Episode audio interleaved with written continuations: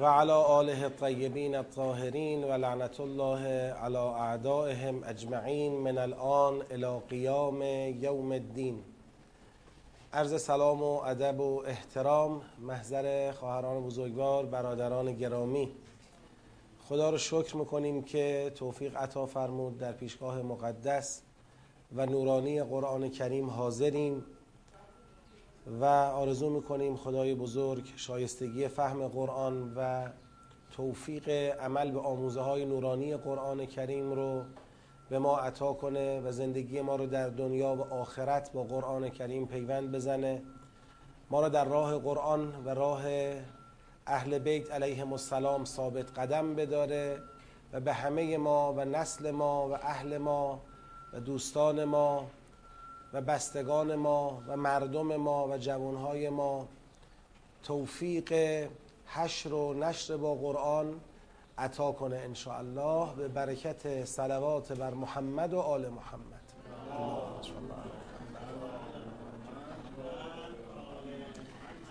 خب ما در سوره مبارکه فستاد مرحله اول کارمون فهم آیات سوره هست.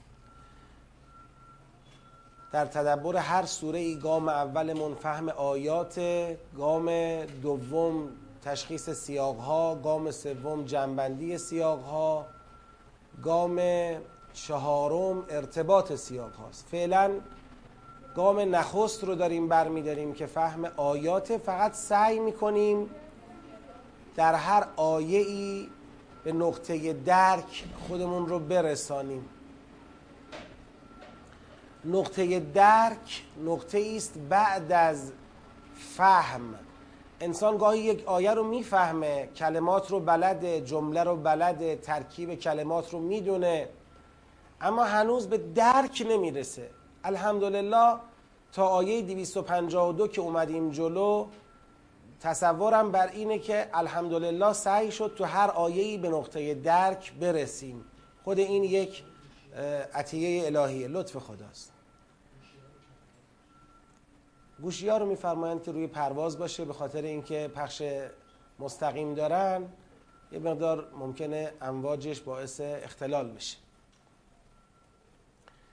توی همین دور اولمون که درک فهم و درک آیاته تا آیه 252 اومدیم. آخرین آیاتی که درش سیر می‌کردیم مربوط به قتال بود.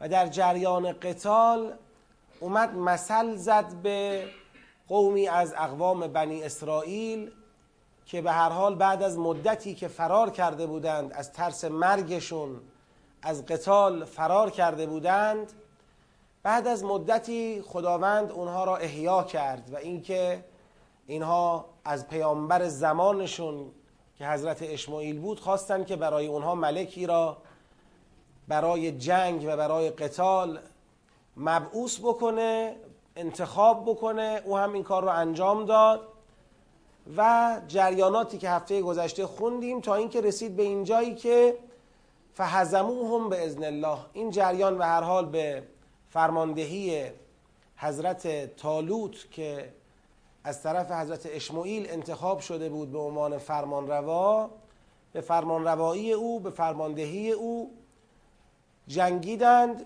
و کفار رو دشمنان خدا را شکست دادن. تو این جریان داوود علیه السلام هم خوش درخشید.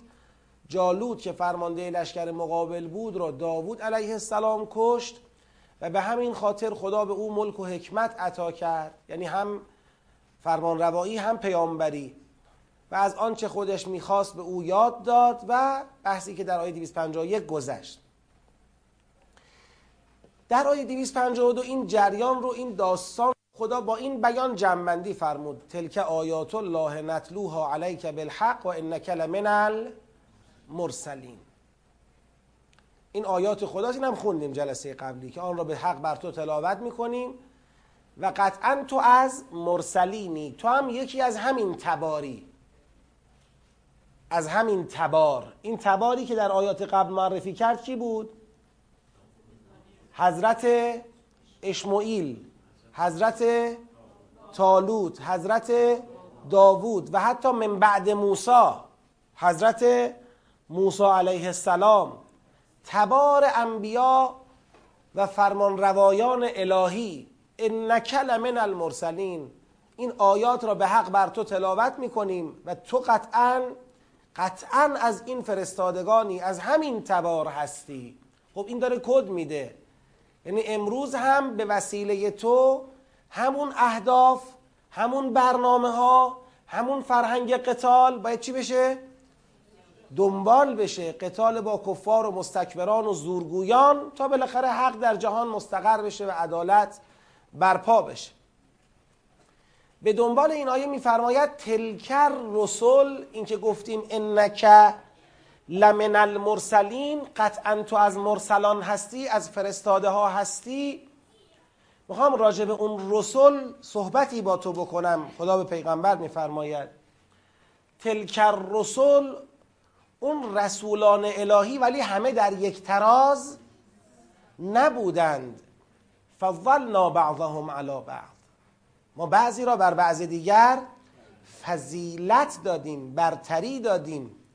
با توجه به سیاقی که درش بودیم همین فضیلت و برتری که در باره رسول اتفاق میفته برمیگرده به میزان اون اخلاص و اراده ای که خدا بهشون توفیق میده برای پیشبرد اهداف دین. همه در یک تراز نیستن همه معصومن همه محبوبن همه رسولن همه مقبولن این به جای خود. ولی ترازشون فرق داره. به هر حال یک کسی عزم است یک کسی یه درجه پایینتری داره. باز تو خود عزم ها رتبه ها فرق می‌کنه تو درجات پایینتر باز رتبه ها فرق می‌کنه. فضلنا بعضهم علی بعض منهم. حالا این رسول اعم از این که من کلم الله از بین این پیامبران کسانی هستن که من کلم الله خدا با او چیکار کرده؟ سخن گفته که بلافاصله ما رو یاد حضرت موسی علیه السلام میندازه که کلیم الله هست. خدا با او سخن گفت در کوه تور. خودش رو به او معرفی کرد. من پروردگار تو هستم. فخلعنا علیک انک بالواد المقدس طوا با او صحبت کرد. چیه دستت؟ اسام گفتگو بین اونا رد و بدل شد. منهم من کلم الله. بعد و رفع بعضهم درجات و به بعضی درجاتی درجاتی اضافه کرد رفعت داد اونها را به درجاتی. پس معلوم اینجا من کلم الله خودش یک درجه است. بعض دیگر هم به درجاتی دیگر رفعت یافتند به غیر کلم الله. همه با کلم الله درجه نیافتند. رفع بعضهم درجات دیگه اینو اجمالی گفت. تا رسون به و آتینا عیسی ابن مریم البینات ببین از من کلم الله که حضرت موسی است بعد رفع بعضهم درجات که بعد حضرت موسی است تا برسد به که حضرت عیسی علیه السلام که آتینا عیسی ابن مریم البینات. خب برای حضرت عیسی چیکار کردی؟ برای حضرت عیسی و ایدناه به روح القدس. حضرت عیسی را با روح القدس تأیید کردیم. این در واقع اون عنایت ویژه است که خدا به کی کرد؟ به حضرت عیسی. ایدناه به روح القدس روح القدس چی هست چی نیست؟ راجبش زیاد صحبت شده. بعضی گفتن روح القدس فرشته خاصی است از فرشتگان الهی. بعضی گفتن حضرت جبرائیل است. خدا حضرت عیسی را به وسیله او تأیید کرده حمایت کرده. اما اگه به قرآن کریم نگاه کنیم وقتی حضرت عیسی علیه السلام رو می‌خواد معرفی کنه میگه ایدناه برو ایت تو که به روح القدس تو کلم الناس فی المهد و کهلا. بعد همین جوری چی چی چی؟ معجزات حضرت عیسی رو ذکر می‌کنه. حضرت عیسی علیه السلام معجزاتی ویژه دارد در بین انبیای الهی. معجزات او ویژه است. مثلا هیچ کس از بین انبیای الهی نقل نشده که کاری را که خدا خودش انجام میده خلق. انی اخلق من الطین. چی؟ تعبیرش چیه؟ اونا که حافظن؟ من الطیر؟ که هیئت الطیر. انی اخلق من الطین که هیئت الطیر. فانفخ فیه فیکو چی؟ فیکون طیرا به اذن الله. تعبیر حالا این اگه من اشتباه کرده باشم اصلاح کنید چون آیه قرآنه. من از گل یک مجسمه ای می‌سازم مانند پرنده بعد در اون میدمم جون می‌گیره به ازن الله. و این کار دیگه کاریه که مستقیم کار کیه؟ خود خداست. خدا به دست حضرت عیسی اینو جاری کرد. یا زنده کردن مرده.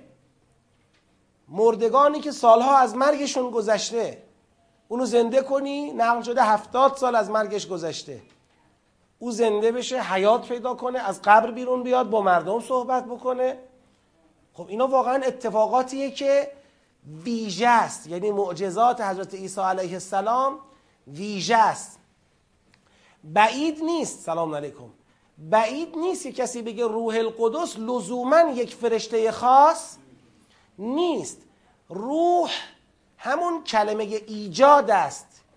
که کلمه ایجاد را در حد قدس یعنی در حد پاکیزه و اعلا خدا به حضرت عیسی عطا کرد. ایدناه به روح القدس یعنی ما او را طوری مورد تایید قرار دادیم که مثل اینکه کلمه ایجاد ما به زبان او جریان میافت و عمل می‌کرد.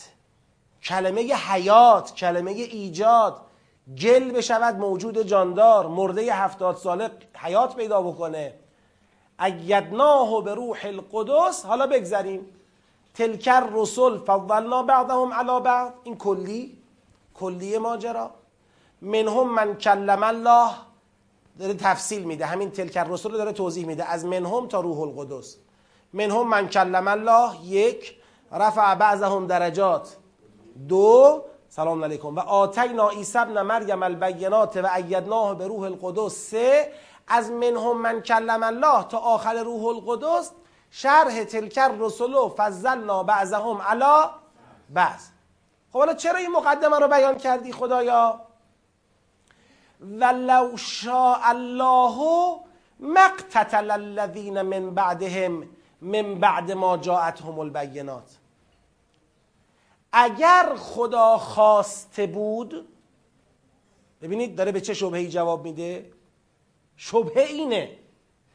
خدایا چرا طوری رقم نزدی ماجرای رسالت را که مستلزم قتال نباشد؟ و خب تو که این همه آیه نشانه قدرت چرا از طریق قتال پیش بره؟ خدایی که می‌تواند یک حضرت تالوتی را مبعوث کند به فرمان حضرت اشمعیل که آیه و نشانه ملک این تالوت این باشد که تابوت بیاید در حالی که کیا حملش می‌کنن؟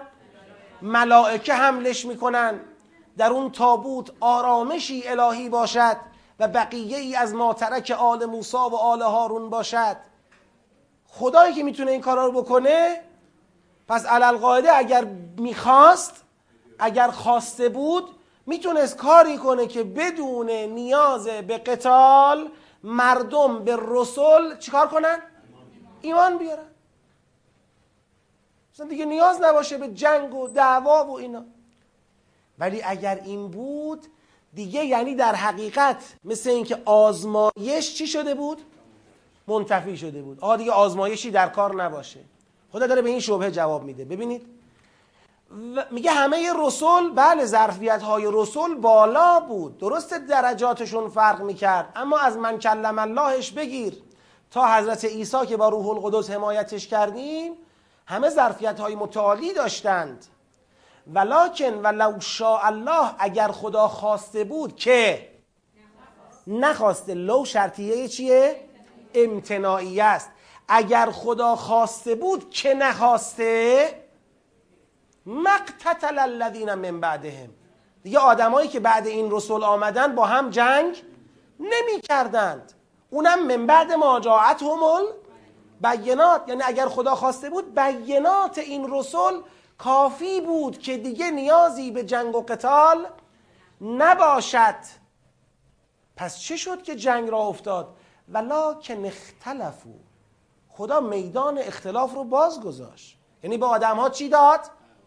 اختیار داد که بپذیرند یا نپذیرند. فمن هم من آمنه و من هم من کفره خدا جوری قرار نداد که وقتی رسول او آمدند دیگه طوری بشود که کسی فرصت کفر پیدا نکند. خدا فرصت داد. ایمان بیارید یا کفر بورزید. خب اگر قرار به این است که خدا فرصت ایمان یا کفر بدهد یکی از لوازمش هم چیه؟ بگید. قتال دیگه. اگر بنابر این است که امتحانی شکل بگیرد یه عده به رسول ایمان بیارن و در راستای اهداف رسول حرکت کنند یه عده کفر بورزن و جلوی اهداف رسول را بگیرند قهرن چی پیش میاد؟ رویارویی و جنگ و نزاع پیش میاد. پس یا باید امتحان جمع بشه که قتال نباشه؟ یا اگه امتحان هست قتالم هست دیگه. اگه قرار آدما اختیار داشته باشن که به انبیا ایمان بیارن و یا کفر بورزند خود به خود عالم به دو جریان تبدیل میشه. جریان موافقان انبیا و اهداف انبیا جریان مخالفان و کافران به انبیا و اهداف انبیا. اینا دنبال تأمین عدالت در جهانن. اینا دنبال مانع شدن و سودجویی از عالمند علل قاعده جنگ و نزاع هم پیش میاد قتال هم پیش میاد دیگه. پس دیگه به خدا نگید خدای چرا با اون قدرت الهی خودت که پیغمبران را یکی بر دیگری بگید. رفعت بخشیدی با یه عده صحبت کردی یه عده را به روح القدس حمایت کردی. یه عده را نمی‌دانم. درجات دادی. چرا با اون قدرت الهی خودت فیصله قضیه را فیصله ندادی؟ قال قضیه را نکندی. قتال را جمعش نکردی. در اون صورت باید امتحان را جمع می‌کردم. ولکن اختلفو من میدان اختلاف دادم. فمنهم من آمن و منهم من کفره درسته از بین انبیا همه درجاتن. منهم من کلم الله. و رفع بعضهم درجات و آتینا عیسی ابن مریم البینات ایدناهو به روح القدس. اما تو مردم همه این نیستن که منهم من آمنه و نصره. نه یه عده آمنه یه عده کفره.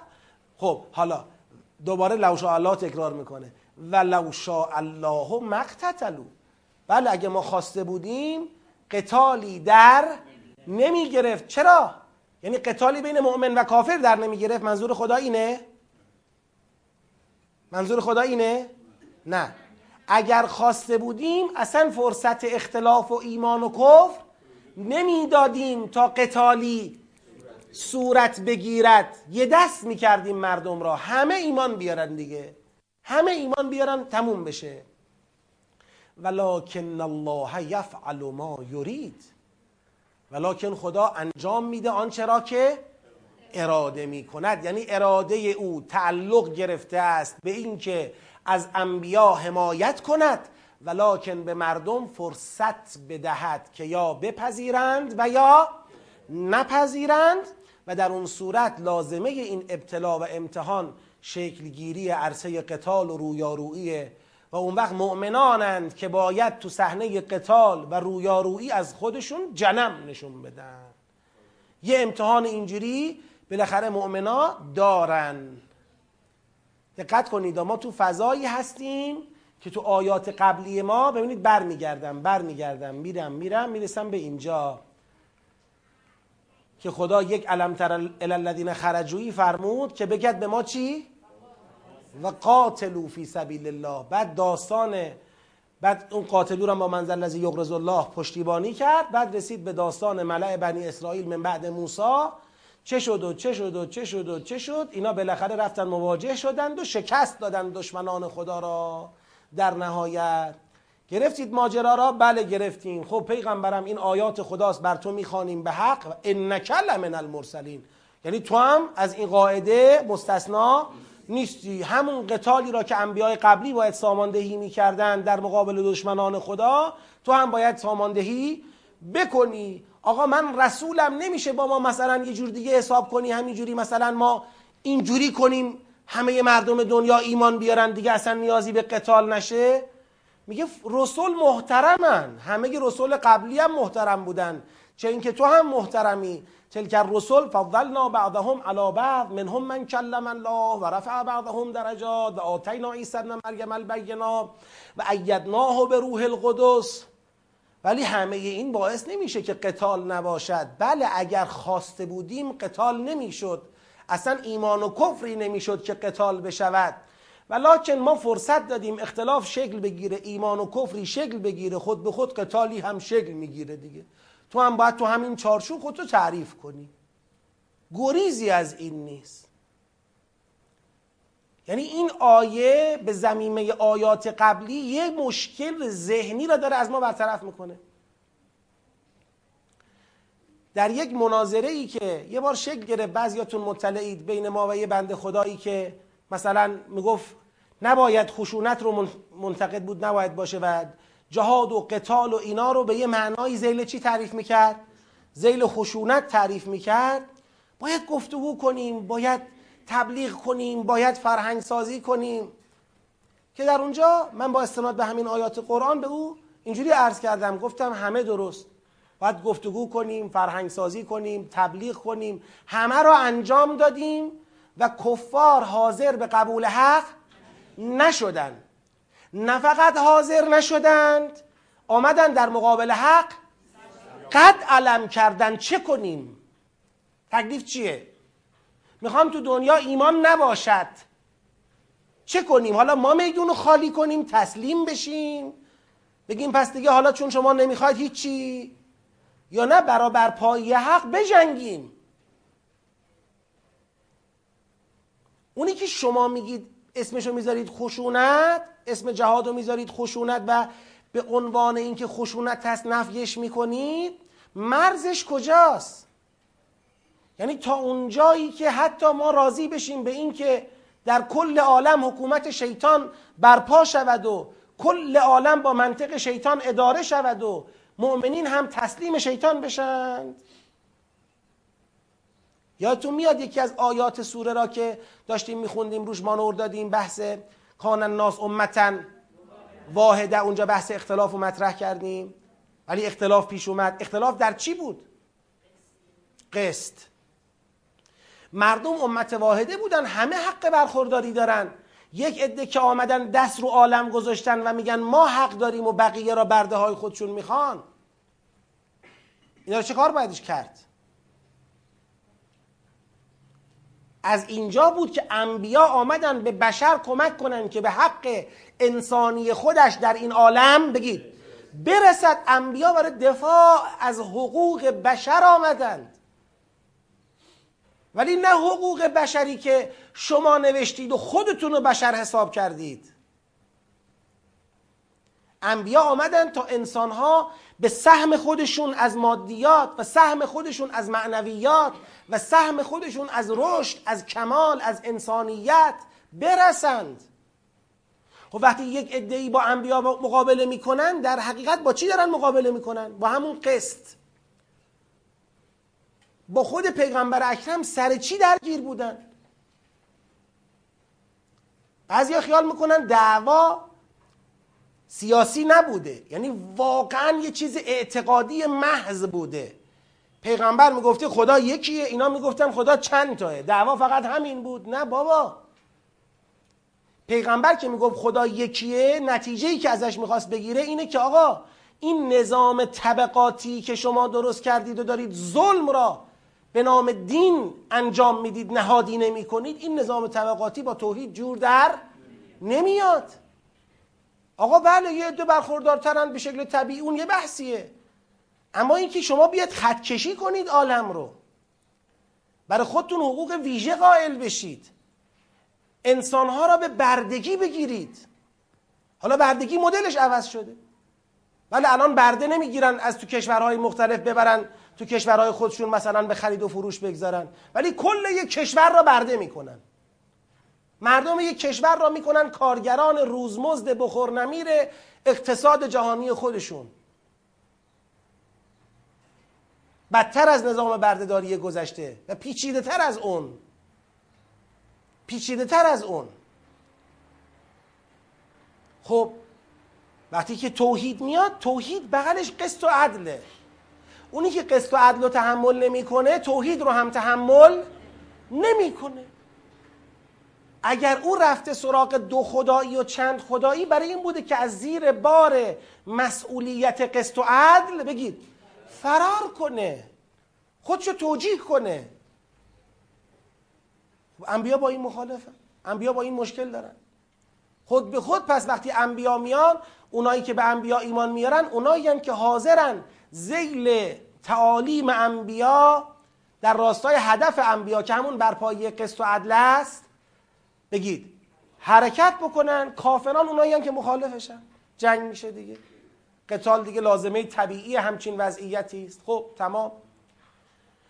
حالا بحث قتال در قرآن کریم دو قلوش چیه؟ انفاقه. چون اصلا قتال اولا خودش از شاخه های انفاقه. قتال گذشتن از جان و مال تو راه خداست. خودش از شاخه های انفاقه این اولا. ثانیا بی انفاق قتال برپا نمی شود اصلا قتال جفت و دوقلوی انفاقه سوره حدید رو نگاه کنید. همین سوره چند آیه قبلش رو نگاه کنید. اینجا که فرمود قاتلو فی سبیل الله. بلا فاصله بعدش منزل لذی یقرض الله قرضا حسنا حالا اینجا هم بعد از اینکه قتال را تبیین کرد یا ایها الذین آمنو انفقوا مما رزقناکم. آی کسانی که ایمان آوردید انفاق کنید از آنچه ما به شما رزق دادیم روزی کردیم انفاق بکنید. من قبل ان یأتی یوم لا بیع فیه ولا خلت ولا شفاقه انفاق کنید قبل از اینکه بیاید روزی که در اون روز دیگه خرید و فروشی وجود ندارد. ولا خل رفاقت و پارتی و این با من آشناس فلانجا آشنا داری یا نداری و اینا وجود نداره. مثلا تو قیامت واسه طرف حکم جهنم زدن در به در بره اینور. این دربانای جهنم آشنایی چیزی سراغ نداریم.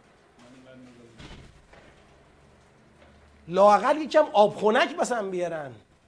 نه آشنا وجود نداره. ولا خله ولا شفاعه.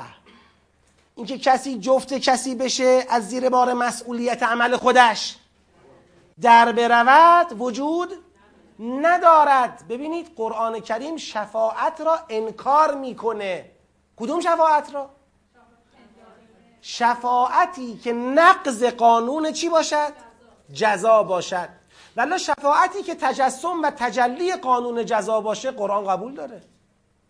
الا من اذن له الرحمن و قال ثوابا.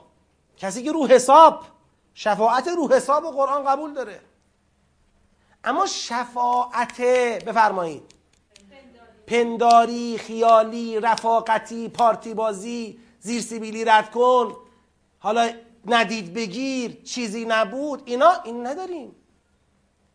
لا بیع فیه ولا خلتون ولا شفاعه والکافرون هم الظالمون. یعنی ای مؤمنان ببینید چرا زیل آیه که مؤمنان دعوت می‌شوند کافران تهدید می‌شوند. پیامش چیه؟ یعنی تو روز قیامت کسی که ظلم کرده باشد چی حساب می شود؟ کافر ظلم این آیه چیه؟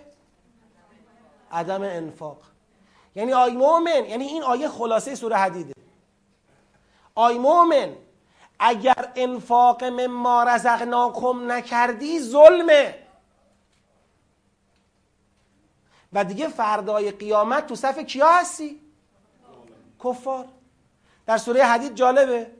میفرماید یوم یوم تر المؤمنین و المؤمنات یسعى نورهم بین ایدیهم و بایمانهم. بعد یوم یقول المنافقون و المنافقات انظرونا نقتبس من نورکم قیل ارجعوا براءکم فالتمسوا نورا. میاد جلوتر. خداوند میفرماید ولا یؤخذ منکم فدیه ولا من الذین. بفرمایید. کفروا. یعنی اون کسانی که تو دنیا مؤمن بودن ولی به انفاق تن ندادند تمکین انفاق نکردند تو قیامت همکاسه کافرانند. ول کافرون هم الظالمون. قرآن کریم کفر را فقط این نمی‌دونه که تو بگی خدا نیست یا خدا دوتاست شما ممکنه اتفاقا نگیم خدا دوتاست به زبانم بگی خدا یکیه. ولی به قانون و برنامه ای که خدا طراحی کرده برای تأمین عدالت در جهان شما نه باور داری نه به این قانون و برنامه چه می‌کنی؟ کمک می‌کنی؟ هیچ جور. خب دیگه این دیگه ادعاییه دیگه. میشه ول کافرونه هم الظالمون مؤمنین قبل از اینکه برسد اون روزی که توش بی نیست خله نیست شفاعت نیست خرید نمیشه خرید. تو این دنیا خیلی از مجازات ها قابل چی هن؟ خریدنن تو اون دنیا اینطور نیست. طرف مجازات زندان داره میره مثلا یه سند گنده ای می‌ذاره میره. وسیقه می‌ذاره. مثلا با وسیقه نجات پیدا می‌کنه. اما اون دنیا این شکلی نیست. آشنا نمیشه پیدا کرد. شفاعت پنداری و خیالی وجود نداره. خب بگذاریم این انفقویی که اینجا فرمود از این آیه میره تو بحث آیت الکرسی که الان شروع می‌کنیم بخوندن الله لا اله الا هو الحی القیوم.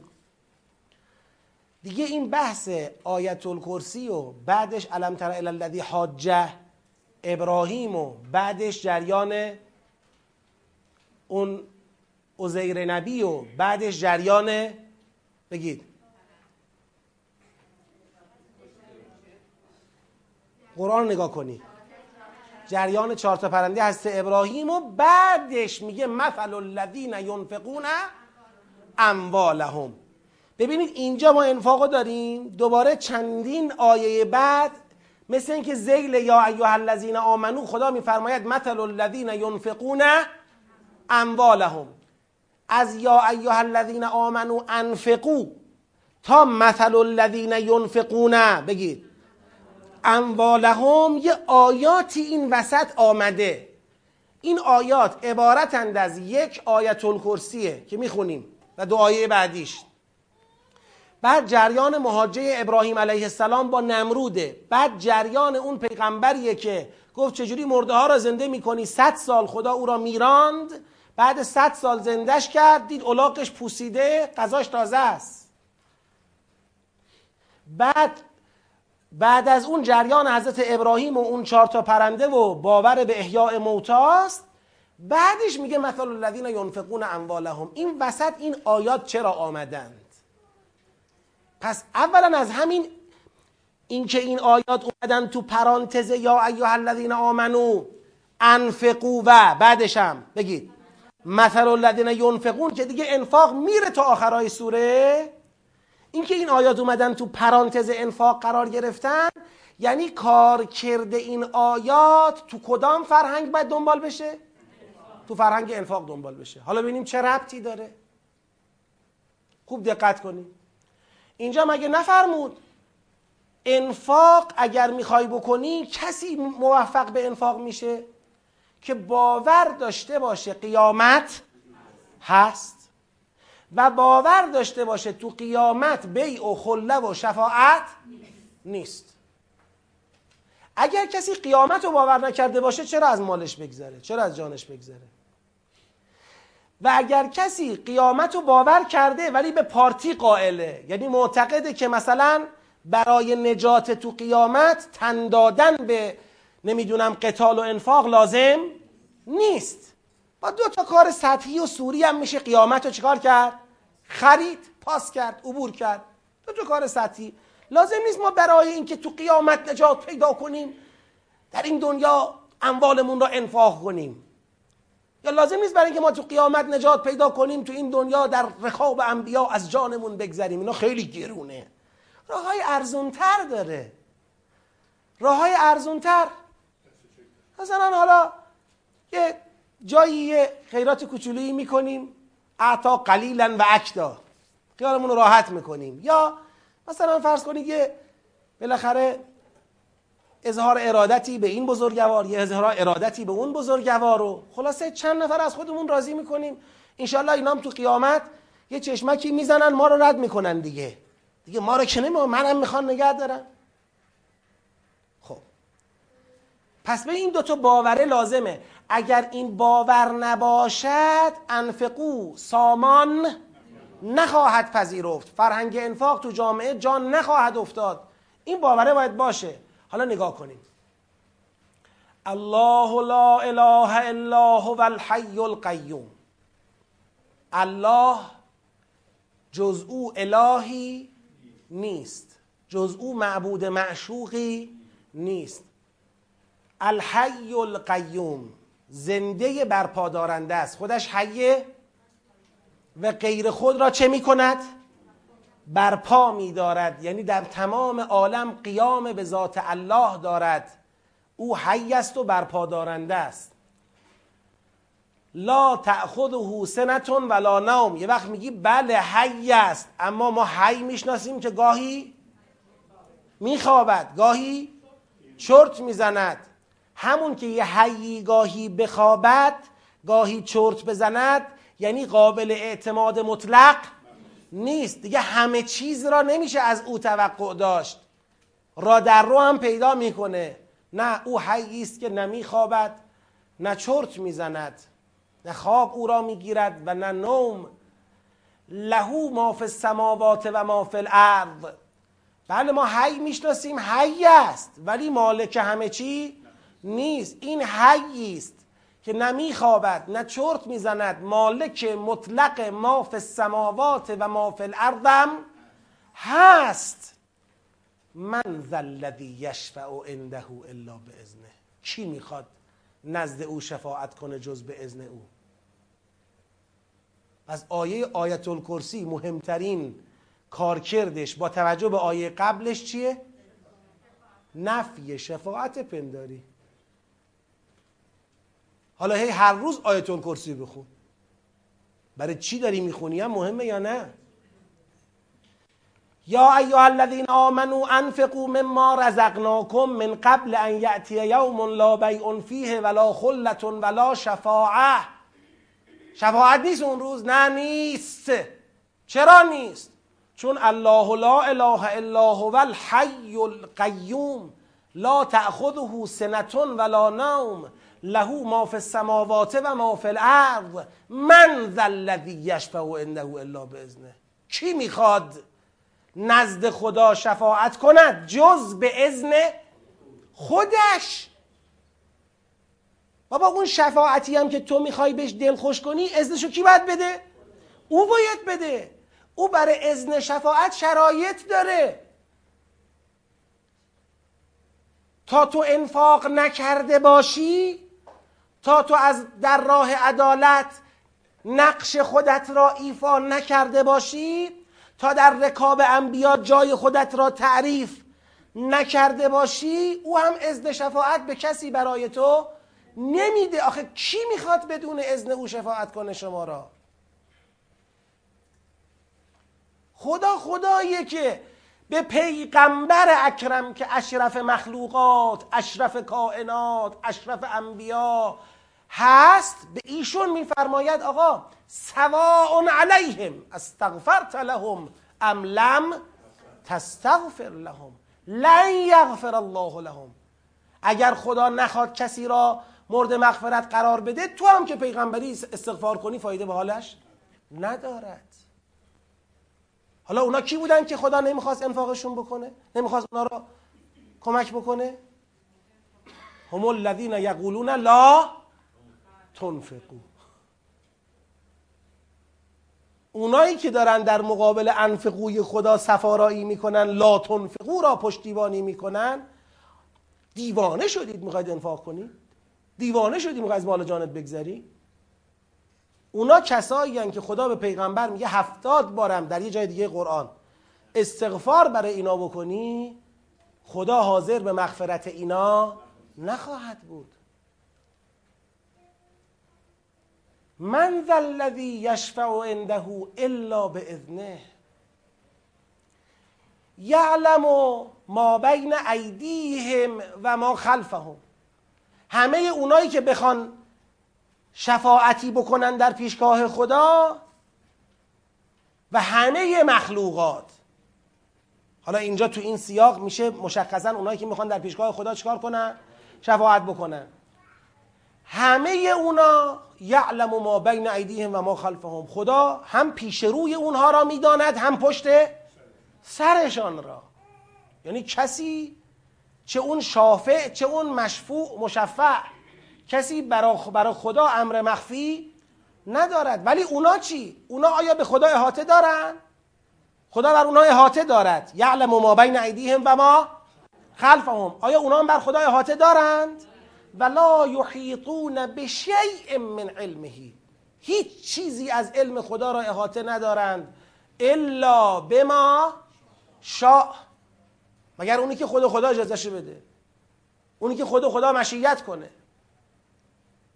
با یه همچین کسی طرفی که وسع کرسیهو از سماوات ول ارض با یه کسی طرفی که کرسی او تخت فرمان روایی او به وسعت آسمان ها و زمین است. ولا یعوده حفظهما. و حفظ آسمان ها و زمین او را به ملالت نمی اندازد او را خسته و رنجور نمی کند. و هو العلی العظیم. او هم علی است هم عظیم. در رفعت کسی از او بالاتر نیست در عظمت کسی از او عظیمتر نیست. هو الاول و الاخر و الظاهر و الباطن خب پس ببینید اگر شما بخواهید آیه 255 را تو سیاق ارزیابی کنید تو سیاق نقطه کلیدی این آیه میشه کجا؟ من ذا الذی یشفع عنده الا به ازنه پس این آیه داره با همین منطق توحیدی یه چیزی را نفی می‌کنه. میگه این شفاعتی که بدون اذن خدا بخواد اتفاق بیفته این تو فضایی قابل تصوره که ما یه الهی فرض کنیم در عرضش و یا طولش الههای دیگری هم بگید فرض بشه. یه الهی فرض کنیم که حیاتش با نوم یا با خواب یا با چرت مخدوش بشه. یه الهی فرض کنیم که مالک مطلق نباشه. یه الهی فرض بکنیم که عالم به همه موجودات و همه پیش و پس اونها نباشه. یه الهی فرض بکنیم که کرسی او شامل همه به گستردگی همه عالم نباشه. یا یه الهی فرض بکنیم که از اداره عالم گاه گاهی خسته بشه از عهدهش بر نیاد. بله یه الهی فرض کنیم قدش کوتاه هیکلش نا... ناتوان و خلاصه نارس نارس. از اینکه بخواد عالم را اداره کند بله با فرض یه اونجور خدایی میشه خیال کرد که در کنار او یه دی بیان. به غیر قانون او دیگران را چکار کنن؟ شفاعت کنن. به غیر قانون او بخوان دیگران را شفاعت کنن. آره فرض داره. اما اگر چون این خدایی قابل فرض نیست که نیست پس حتما دیگه شفاعت به این معنا راه نداره. پس بازم یا ایها الذین آمنو انفقوا مما رزقناکم. من قبل ان یأتی یوم لا بیع فیه ولا خلت ولا شفاعه والکافرون هم الظالمون. حالا والکافرون هم الظالمون رو بگیرید و بحث این آیه هم بگیرید بیاید سراغ آیه بعد. لا اکراه فی الدین. این آیه رو من باش کار دارم لا اکراه فی الدین. داره به کی جواب میده لا اکراه فی الدین؟ به من. من چی می‌خوام بگم؟ من می‌خوام بگم که اه پس دیگه مثل اینکه اینطوری که شما میگی یه راه برای نجات بیشتر نیست. اونم این که من حاضر بشم مما رزقناکم چکار کنم؟ از روزی خودم انفاق کنم و خودم رو تو خط انبیا که قتال با کفار است و غیره قرار بدم دیگه. مثل اینکه همین راه بیشتر باقی نمونده. گویا می‌خوای بگی که اگر من این نبودم شفاعت و خله و بیعم که نیست پس من دیگه چی میشم؟ بدبخت روزگار میشم دیگه ول کافرونه؟ بگید. هم الظالمون آره اینو می‌خواید بگید؟ این زوره؟ این جبره؟ یه راه بیشتر تو این عالم نیست؟ یه راه بیشتر نیست ولی جبری هم نیست. نمی‌خوای بری؟ لا اکراه فی دین زوری نیست. راه اینه. می‌خوای بری؟ برو. نمی‌خوای بری میفتی کجا؟ بگو. میفتی کجا؟ تو جهنم. ها؟ نمی‌خوای بیفتی جهنم؟ راهو برو. بعضی خیال می‌کنن اختیار یعنی این که من اختیار دارم این راه را بروم به سوی بهشت یا این راه را بروم به سوی بهشت؟ یا اینوری بروم به سوی بهشت؟ یا اینطوری بروم به سوی بهشت. خیال می‌کنن همیشه باید بروم به سوی کجا؟ اختیار یعنی از هر راهی بری بهشت می‌رسی. این مفهوم اختیاره؟ مفهوم اختیار اینه که هر کار خواستی بکن. آخرش هم بهشت رو بگیر. نه عزیزم از این اختیارا خبری نیست. دین اختیاری اجباری بگی نیست. نمی‌خوای بپذیری؟ نپذیر. اما نپذیرفتی نتیجه معلومه. نمی‌تونی به نتیجه اشکال بگیری. نه من دین را قبول نمی کنم راه انفاق را نمی‌خوام برم در خط انبیا نمی‌خوام خودم را تعریف بکنم جهنمم نمی‌خوام برم. اینطوری نیست دیگه. لذا خدا میگه ببین من میگم لا اکراه فی خدا نمیفرمد لا اکراه فی بعدش بگرد که نه جهنمی هست نه بهشتی. میگه لا اکراه فی الدین قد تبین الرشد من الغی. یعنی راه رشد معلومه راه غی هم معلومه. راه صلاح و نجات معلومه راه بدبختی و فلاکت هم معلومه. خب در جایی که راه حق معلومه راه ناحق هم معلومه اکراه دیگه معنی نداره. ما روشن کردیم. می‌خوای راه حق رو بری برو برس به سعادت. نمی‌خوای بری نرو برو به درک. تمام شد. اختیارت به اینه. اختیار به اینه که یا راه حق رو بری به بهشت یا نری بری جهنم. نه اینکه راه حق رو نرم ولی برم راه باطل بازم برم به سعادت برسم. این که اختیار نیستش که. اون نشده اون تو ذهن توه. اون وقتی که تو خودت خدا باشی. یا خدای مثلا قلابی در درست تو عالم وجود داشته باشه. پارتی وجود داشته باشه. یه چیزی که حل کنه مسئله را. بگه یه قانون دیگری هم برای نجات هست. غیر راه سخته یا ایها الذین آمنوا انفقوا غیر قانون سخته و قاتلوا فی سبیل الله. یه راه دیگه هم تو عالم یه پیغمبری از راه بیاد برسه بگه آقا این پیغمبرای قبلی پدر شما رو در بردن پوست شما رو کندن. من یه پیغمبری هستم با امکانات option های فوق‌العاده صبحانم میدم نهارم میدم شامم میدم چیزی هم از شما نمی‌خوام نمازم لازم نیست خیلی بخونید. مشروبم خوردید بخورید طوری نی. من یه راههایی بلدم میانبره یه چهار تا ورده اینجوری میگی یه بشکم می‌زنی میری بهشت. خب اگه از این پیغمبرا کسی تو عالم می‌تونه فرض کنه خب اون راه اونا رو بره. این خدایی که ما می‌شناسیم هر پیغمبری فرستاده همین حرفا رو زده. هر پیغمبری فرستاده همین حرفا رو زده. پیغمبران نوظهوری که بشریت از تلخی کلامشون آزار نبیند. عرفانهای کاذب اسلام رحمانی مسیحیت تبشیری. بیاد صاف صاف وایس نگاه کنه تو چشم خلق الله. بگه طرف از ترس جهنم نماز می‌خونه یعنی خودخواهی. از این و پا میشه میره مشروب فروشی با رفیقش یه بنده خدای دیگه. با رفیقش میگه رفیقم پول نداره بذار من باش برم پول مشروبش رو حساب کنم. خجالت نکشه بی پول نباشه. با اینکه مشروب خودم رو صبح خوردم برم بزنم پول مشروب اینو بدم. این یعنی گذشت. حالا شما بگید خودخواهی ارزش دارد یا گذشت؟ خب گذشت. پس ببین این مشروب خوره پیش خدا اجر و قربش از این نمازخونی که از ترس جهنم نماز می‌خونه چی شد؟ بالاتر رفت. پیغمبران نوظهور.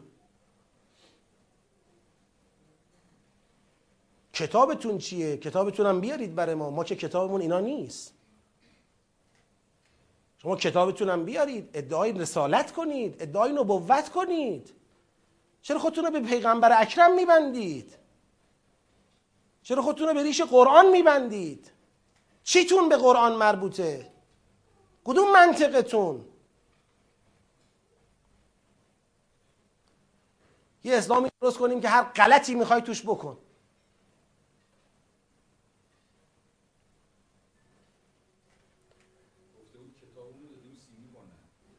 آره کتابشون دادن سیمی کنن. سیمی بشه میاد. خب. پس لا اکراه الدین خواهر و برادر معنیش این نیستش که به هر راهی دوست داری. برو. اینو نفهمیدن آقایون بعضیا. هر کار دوست داری بکن نیست. که بعضی استناد به لا اکراه الدین می‌کنن که بگن خود قرآن گفته هر کار دوست داری بکن. لا اکراه الدین دین اجباری نیست. دین اجباری نیست چرا؟ چون قد تبین الرشد من الغی. چون راه صلاح معلومه. غی یعنی چی؟ غی؟ تجاوز ستم فریب تقیان راه رشد و نجات و صلاح معلومه. راه تجاوز و فریب و ستم و تقیان و ظلم معلومه. لا اکراه فی الدین یعنی مجبورت نمی کنیم الا باید راه چی رو بری؟ رشد رو بری. نمی‌خوای بری؟ می‌خوای از راه غی بری؟ برو به درک. چون درک یعنی جهنم دیگه. برو به درک. برو بیفت تو جهنم دیگه. خودت انتخاب کردی. لا اکراه فی الدین بله. لا اکراه فی الدین هر کار دلت می‌خواد بکن هیچ فرقی نمی‌کنه. خدا رو صد جور میشه مثلا بندگی کرد. حالا شما با نماز خدا رو از خودتون راضی می‌کنید ما با مشروب. شما با انفاق خدا رو از خودتون راضی می‌کنید ما با نمی‌دونم فرض کنید اسراف. با بدیزو به پاش با تجمل گرایی شما اونجوری خدا رو خودتون راضی می‌کنید. ما این شکلی نیست عالم بابا جون. قد تبین الرشد من الغی. لذا زیلش هم بخونید. فوا اسفا از این بیچارگانی که به یه تیکه قرآن استناد می‌کنن نه به قبلش کار دارن نه به بعدش کار دارن. ها آیه رو تو بافتش ببین دیگه. ظلم به قرآن. این چجور نگاه کردن به قرآنه؟ فمن یکفر به طاغوت و یؤمن بالله. حالا این شد راه رشد. داره راه رشد رو توضیح میده. اگه هر کی آمد به اختیار خودش به طاغوت چه کرد؟ کافر شد. و به کی ایمان آورد؟ به الله ایمان آورد. فقد استمسک بالعروة الوثقا لانفصام لها. این کسیه که آمده تمسک جسته به یک دستگیره محکمی که گسست و کنده شدن و شکستنی برای اون نیست. ایمان به الله و کفر به تاغوت دست گرفتن گرفتن از دستگیره است که اون دستگیره وفقا قابل اعتماد است. چون به هیچ وجه نمی شکند لنفصام لها. گسسته نمی شود والله سمیع علیم. شما با گفته هاتون و با کردارهاتونه که به این تاقود کفر میورزید و به الله ایمان میارید گفته هاتون را میشنود کردارتون را می‌داند. والله سمیع علیم. الله الله ولی الذین آمنو خدا ولی کسانی است که ایمان آوردند به او و کفر ورزیدند بگید به تاغوت ایمان به او آوردن تو این سیاق یعنی چی؟ یعنی به شفاعت غیر او دل خوش به شفاعت بی ازن او دل خوش نکردند و در راستای انفاق و قتال که هدف انبیا بود خود را تعریف کردند. همه اینا تو این سیاق میاد زیل الله و ولی الذین آمنو می گنجه الله ولی الذین آمنو یخرجهم من الظلمات. بگید. الی النور. خدا کارش اینه اگر شما ایمان بهش آوردی اون کسانی رو که به او ایمان آوردند ولایت و سرپرستی اونها را قبول می‌کنه اونها را از ظلمت ها خارج می‌کنه به نور میرسانه. لطفا یادتون بندازید آیاتی از سوره حدید رو چون این قسمت های سوره بقره خیلی شبیه سوره حدیده. اونجایی که فرمود آمنو و انفقو آمنو بالله و رسوله و انفقو مما جعلکم مستخلفین فیه. ایمان انفاق. فالذین آمنو منکم و انفقو لهم اجر کبیر. کسایی که ایمان و انفاق با هم دارن اجر کبیر می‌برن. بعد زیلش اومد گفت ما لکم لا تؤمنون. بعد بعدم فرمود و ما لکم الله تنفقو یعنی ایمان نمیاریدش چی بود؟ انفاق نمی کنید و ما لکم الله تنفقو اونجا فرمود هو الذی ینزل علی عبده آیات بینات لیخرجکم من الظلمات الى یعنی تو قرآن این دومین جاییه که حداقل من حضور ذهن دارم که اخراج از ظلمات النور کار خداست که ولایت ما را میپذیرد به چه وسیله انجام می شود؟ به وسیله انفاق انجام می شود یخرجکم من الظلمات الی النور چرا؟ چون انفاق کارکردش قطع تعلق از دنیاست کارکرد انفاق در تربیت انسان قطع علقه های مادیگرایانه وجود انسانه ظلمت های وجود ما همون غرق شدن ما در چی هست؟ در مادیات هست لذا اگر انفاق تونست ما را تربیت کنه از مادیات نجات بده عملا ما با انفاق از ظلمت ها نجات پیدا می‌کنیم و به چی می‌رسیم؟ کی این کار با ما کرده؟ الله الله ولی الذین آمنو یخرجهم من الظلمات الى النور والذین کفروا. اما کسانی که به الله کفر بورزند یعنی یک فور به تاغوت نیستن یؤمن به تاغوتند و یک فور به کیند باللهند والذین کفروا اولیاءهم الطاغوت. اولیاء اینها میشه تاغوت تاغوت یعنی تقیان کننده اعظم. تقیانگر. اولیاء اینها می‌شود تاغوت خب خدا ولی کسی بشود او را از ظلمت به چی برساند نور. تاغوت ولی کسی بشود چی میشه؟ یخرجهم من النور الى الظلمات. اولئک اصحاب النار هم فیها خالدون. اینا رو می‌بره تاغوت به جهنم. حالا لا اکراه الدین کجاست؟ لا اکراه الدین به معنی برو هر کار می‌خوای بکن نیست. به معنی اینه که رشد و غی معلومه. راه نجات و راه بدبختی معلومه. از اولای که اصحاب النار هم فیها خالدون. حالا به همین مناسبت. یه سلوات خط کنید. به همین مناسبت. خود اینجا هوا گرمه. این پنکه هایی که بود کار می‌کنن؟ خونه خب پس من احساس گرما می‌کنم. آره جمعیت یکم زیاد شده. شما هم پس گرمتونه. یه دوتا پنکه داشتیم. یه پنکه بود اینو بذارن لاقل اون طرف باد بزنه. آره. برای من نه برای سمت خواهرها که نشستن شاید گرمشون باشه. تا اینجا مطلب روشنه خواهرها برادرها؟ خب. بفرمید بله.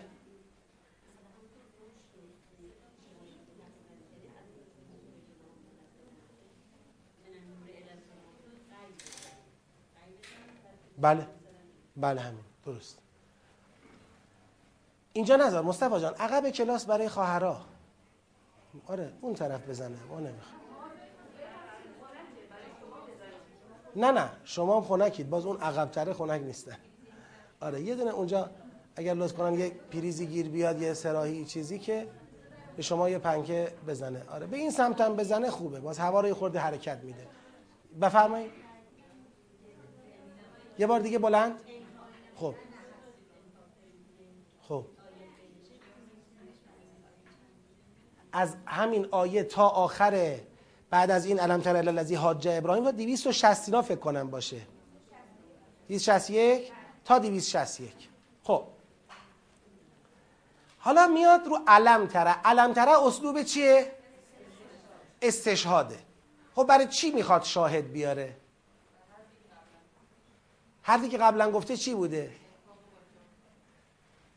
بازم قبل از اون بازی حرفای دیگه زده. بعد از انفاق اومده رسیده به چی؟ آیت الکرسی و اینکه خدا سرپرست باشد یا کی سرپرست باشد؟ تاغوت دعوا سر اینه. سرپرست کی باشه؟ تحت ولایت و سرپرستی کی کار کنیم؟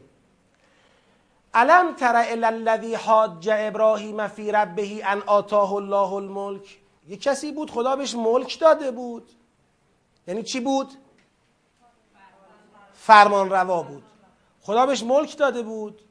بعد توهم برش داشته بود. با کی داشت مهاجه می کرد با ابراهیم. سر کی؟ سر پروردگار. دقت کردی اینی رو که مهاجه می کند بله نمروده. مهاجه می کند با ابراهیم علیه السلام درباره پروردگارش. چرا؟ چون خدا بهش چی داده؟ ملک داده. یعنی علت این که او به خودش اجازه داده با ابراهیم سر پروردگار مهاجه کند این ملکی بود که خدا بهش داده بود. یعنی چون فرمان روا بود احساس می‌کرد همه کار است. آره خودشه با ابراهیم در افتاده بود سر پروردگار. چی بود جریان مهاجه اینا؟ اذ قال ابراهیم ربی الذی یحیی و یمیت. یه تیکه از اون مهاجر رو داره برای ما منعکس می‌کنه. اون وقتی را در نظر بگیرید که ابراهیم علیه السلام به او گفت پروردگار من اونیه که زنده می‌کند و میمیراند. آقا خدایی که من از او حرف می‌زنم میگم نماینده او هستم.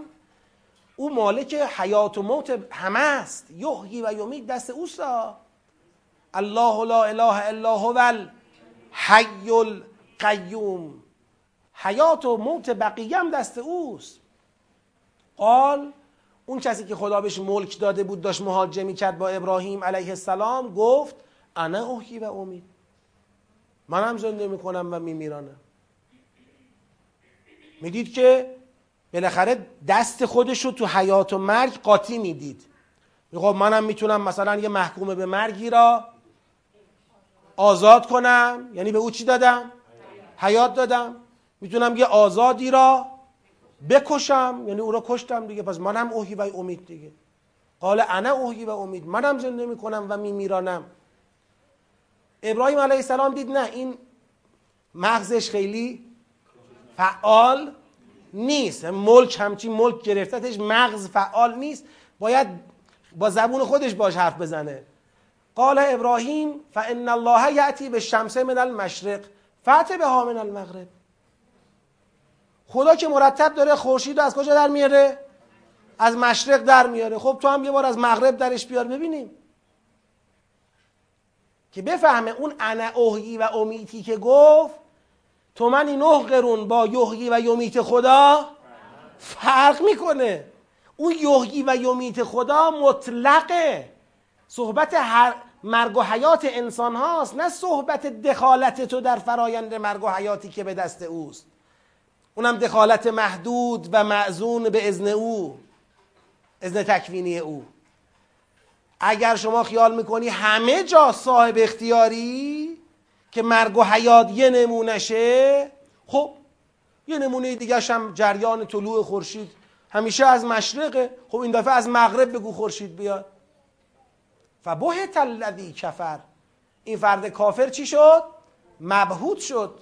یعنی متوجه شد با همون مغز ناچیزی هم که داشت فهمید که بابا این اطلاق اداره عالم در دست من نیست. والله لا یهد القوم الظالمین. و خدا قوم ظالم را هدایت نمی کند قوم ظالم اینجا میشن کیا؟ کسایی که گمان می‌کنند ولایت مطلق متعلقه به خدا نیست و خود را در ولایت چی می‌بینن؟ سهیم و شریک می‌دانند. خیال می‌کنن کار دست خودشونه. اینو زیل الله ولی الذین آمنو. و بعد والذین کفروا اولیاءهم طاغوت بگیرید. حالا ببین می‌خوای تحت ولایت کی خودتو تعریف کنی؟ می‌خوای زیل ولایت این جور افراد خودتو تعریف کنی که توهم مالکیت عالم را دارن و در حقیقت فاقد اختیار مطلقی در اداره بگید عالمند. می‌خوای با ولایت اینا زندگی کنی؟ یا می‌خوای به ولایت الله زندگی کنی که اگر میگه من تو را به نور می‌برم همه کاره عالمه. بدون که ولایت غیر الله هر کی که باشد ولایت رسول ولایت اهل بیت زیل ولایت کی تعریف میشه؟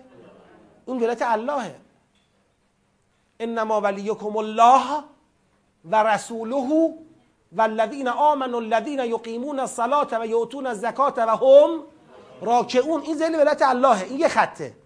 اما اگر شما ولایت غیر الله را خواستی قبول کنی بدون ارزه ای جز این که همون دوزار نوری رم که داری ازت بگیره و تو را به ظلمت بیشتر بکشه نداره. اینها این شاهدش. طرف خیال می‌کنه مالک حیات و ممات آدم هاست. اما وقتی بهش میگن خورشید از این ور در بیار مبهوت میشه. می‌خوای با ولایت اینا زندگی کنی؟ او کلوی مر علی قریه و هی خاویه علی عروشها. یه مثال دیگه می‌خواد بزنه. این مثال رو برای چی می‌خواد بزنه؟ مثال قبلی رو برای چی زد؟ طرف ادعای چی داشت؟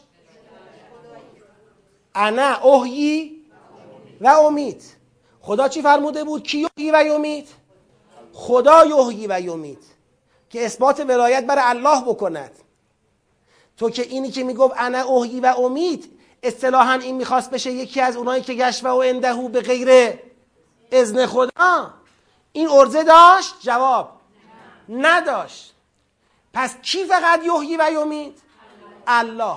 هیچ کی دیگه در دایره ولایت او نمی گنجه مگر به اذن خود او؟ او می‌بره به سوی نور. گرفتید؟ حالا یه مثال دیگه می‌زنه. میگه یه مثال دیگه برات بزنم بفهمی کی زنده می‌کنه. صحبت از یحیی امید مگه نبود؟ یحیی و یمید انا احیی و امید. حالا اینها. او کلذی مر علی قریه و هی خاویه علی عروشها. اون کسی را به یاد بیارید که از کنار یک آبادی گذشت. اون آبادی خاویتون فرو ریخته بود علا عروش ها رو سخفاش یعنی چی؟ ویران شده بود. خانه ها ویران شده بود تو اون قریه. قال انا یحیی هذه الله بعد موتها خدا چجوری می‌خواد اینا رو بعد از مرگشون چکار کنه؟ زنده بکنه احیاء بعد از مرگ که پشتوانه باور به چیست؟ معاد باور به معادی که ما اون رو یکی از پشتوانه های یا ایها الذین آمنو انفقوا من قبل ان یاتی یوم دانستیم من فقط می‌خوام با یه اشاره هایی به شما این نکته رو بدم که این بحثایی که الان توشیم همه نقش پشتوانه دارد برای همون یا ایها الذین آمنو انفقو. همین. دارم این توجه را به شما مرتب میدم که بدونید این بحثا داره از اطلاق ولایت الله از آمدن روز قیامت شفیع نبودن غیر خدا در روز قیامت. همه کار به دست خداست ولا غیر. داره از اینا صحبت می‌کنه. تو این فضاست. کلیتشو الان بدونید کافیه جنبندیش مال بعده. قال انا یحیی هذه الله بعد موتها. چجور می‌خواد خدا این قریه ویران شده ای که مردمش مردند را بعد از اینکه اینا مردن چجوری می‌خواد زنده کنه؟ آخه چطور میشه؟ انا از رو استبعاد گفت. آخه چطور ممکنه؟ سلام علیکم. فاماته الله مئت عام. خدا او را میراند صد سال. چه کارهایی خدا کرد. چجوری می‌خواد؟ تو ذهنش با خودش گفته چجوری خدا می‌خواد اینا رو زنده کنه؟ خدا گفت حالا موت بمیر مرد. صد سال. اماته الله مئت عام. ثم بعثه. سپس او را زنده کرد. بعد صد سال. قال کم لبسته چقدر توقف کردی؟ اون خیال می‌کرد چرت زده آخه. خیال می‌کرد خوابیده. چقدر توقف کردی؟ قال لبست یوما او بعض یوم. یه روز یا بخشی از یه روز.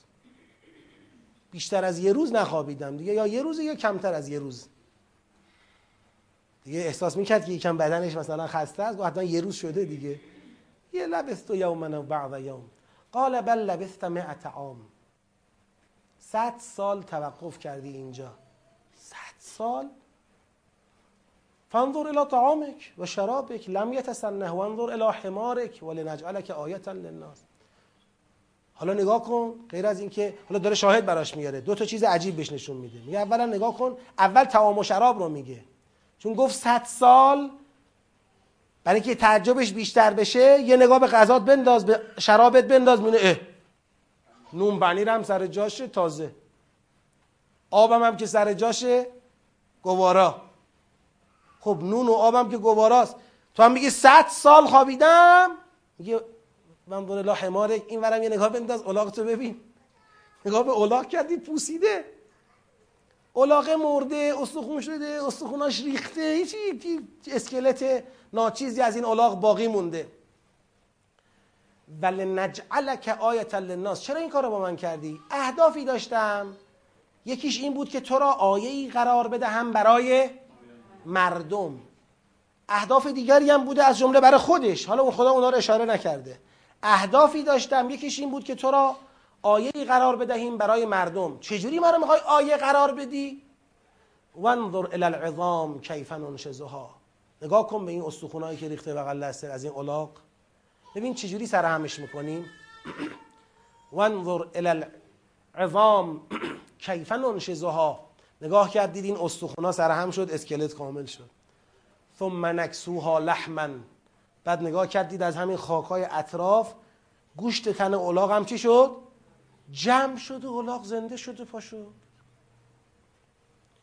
فلما تبین له وقتی براش معلوم شد که گفته بود انا یحیی هذه الله بعد موتها فلما تبین له قال اعلم ان الله علی کل شیء قدیر می‌دونم که خدا بر همه چیز قدرت داره.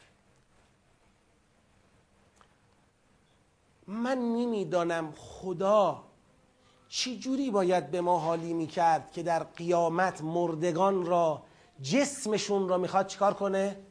زنده کنه. چی جوری باید به ما حالی می‌کرد که ما یک انقلتی براش نیاریم؟ برای من حل نمیشه اینایی که ادعای فلسفه می‌کنند و منکر جسمانی بودن معاد میشن. حل نمیشه که اینا چجور می‌خوان این آیات رو توجیه بکنن. نه یک جا و دو جا بارها استخوان را پورت کرد ریخ زمین گفت کی می‌خواد زنده کنه این رو؟ قل یحیی الذی انشأها اول مره. همونی که بار اول درستش کرد. هیچ وقت خدا نگفته ای بابا ما که اینو نمی‌خوایم زنده کنیم. تو فلسفه نخوندی؟ هر پیغمبری هم خواسته به خدا یه خدای نمی‌دونم چیکار می‌خوای بکنی. مثلا الاغش رو درست کرده. آقا خود یه بار به این, پی... این که پیغمبر بود دیگه. بهش می‌گفتی بابا جون مگه ما قرار این این جسما رو زنده کنیم؟ هی میگی چجور چجور؟ روحشون منظور ماست. و خب برای چی اینطوری مثال می‌زنی برای این پیغمبر؟ چرا اینجا نشونش میدی که این الاغ چطور زنده شد؟ بابا به سریح قرآن اعتنا کنیم اعتقاد کنیم. داشته باشیم. فلسفه هم می‌خونی بخون اشکال نداره. اگر جایی فلسفه قدش نرسید به قرآن لازم نیست قرآن را توجیه یا انکار بکنیم. آقا تا با فلسفه تا اینجا رو اومدم. دیگه بیش از این استدلال نتونستم بکنم.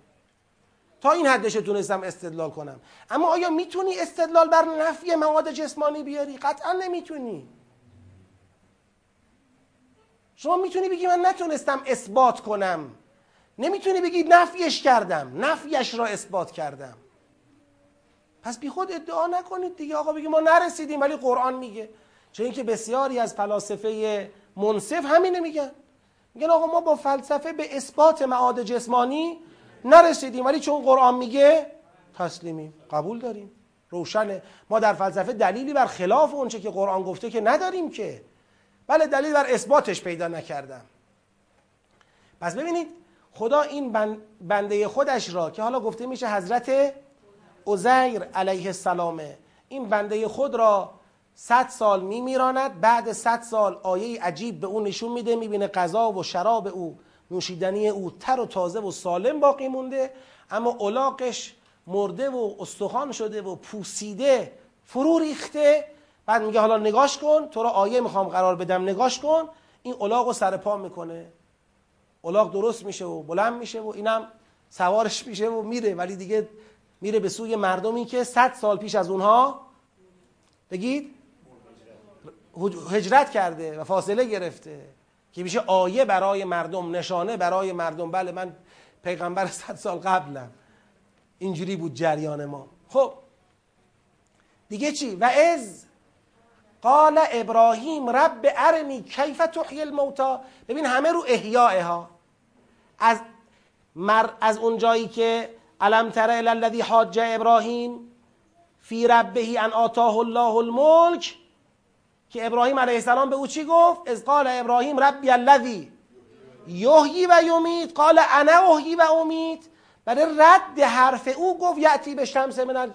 ان الله یعتی به شمس من المشرق فأت بها من المغرب ولی اصل مطلب چی بود? یحیی و یمیت بود. تو این جریان کلذی مر علی قریه هم باز اصل مطلب چیه احیاء موتا باز تو جریان ابراهیم علیه السلام هم اینه کل این احیاء موتا ها معادن دیگه معادن منتها معادن با اون روی کردی که ما توش بودیم ما بافت کلامو گم نکردیم انفقو من قبل ان یأتی یومون لا بیع فیه ولا خله ولا شفاعه. اون لا شفاعه را با آیت الکرسی توضیح داد.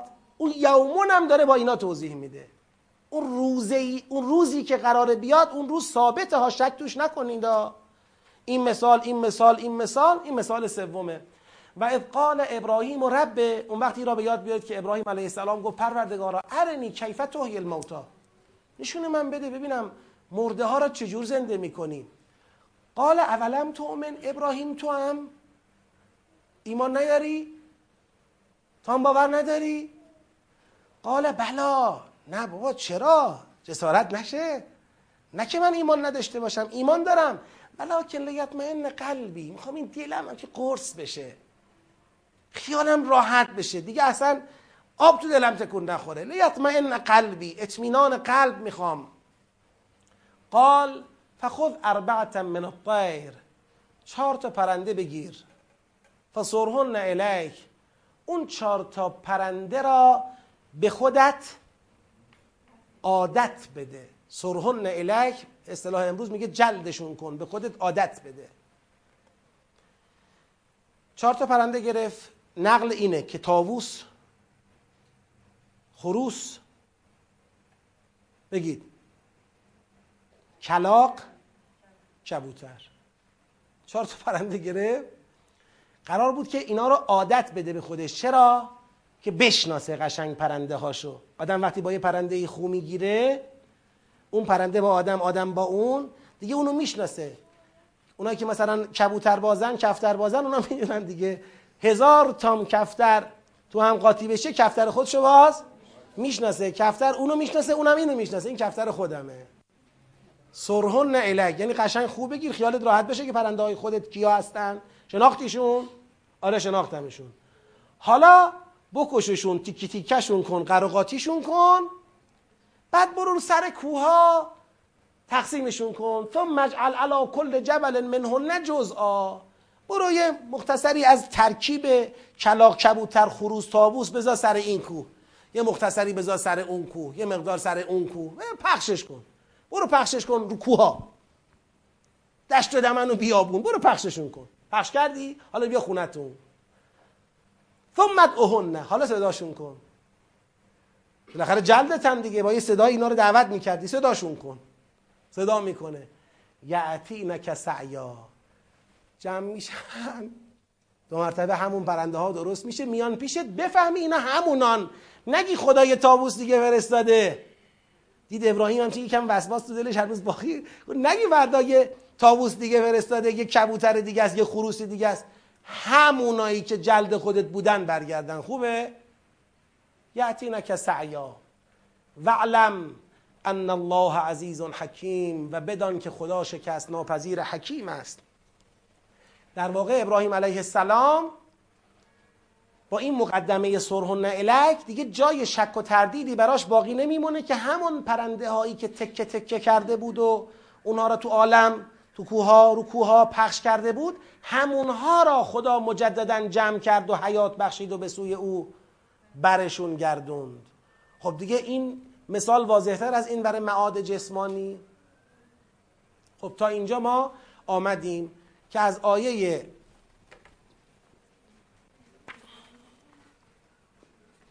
سلوات خط کنید؟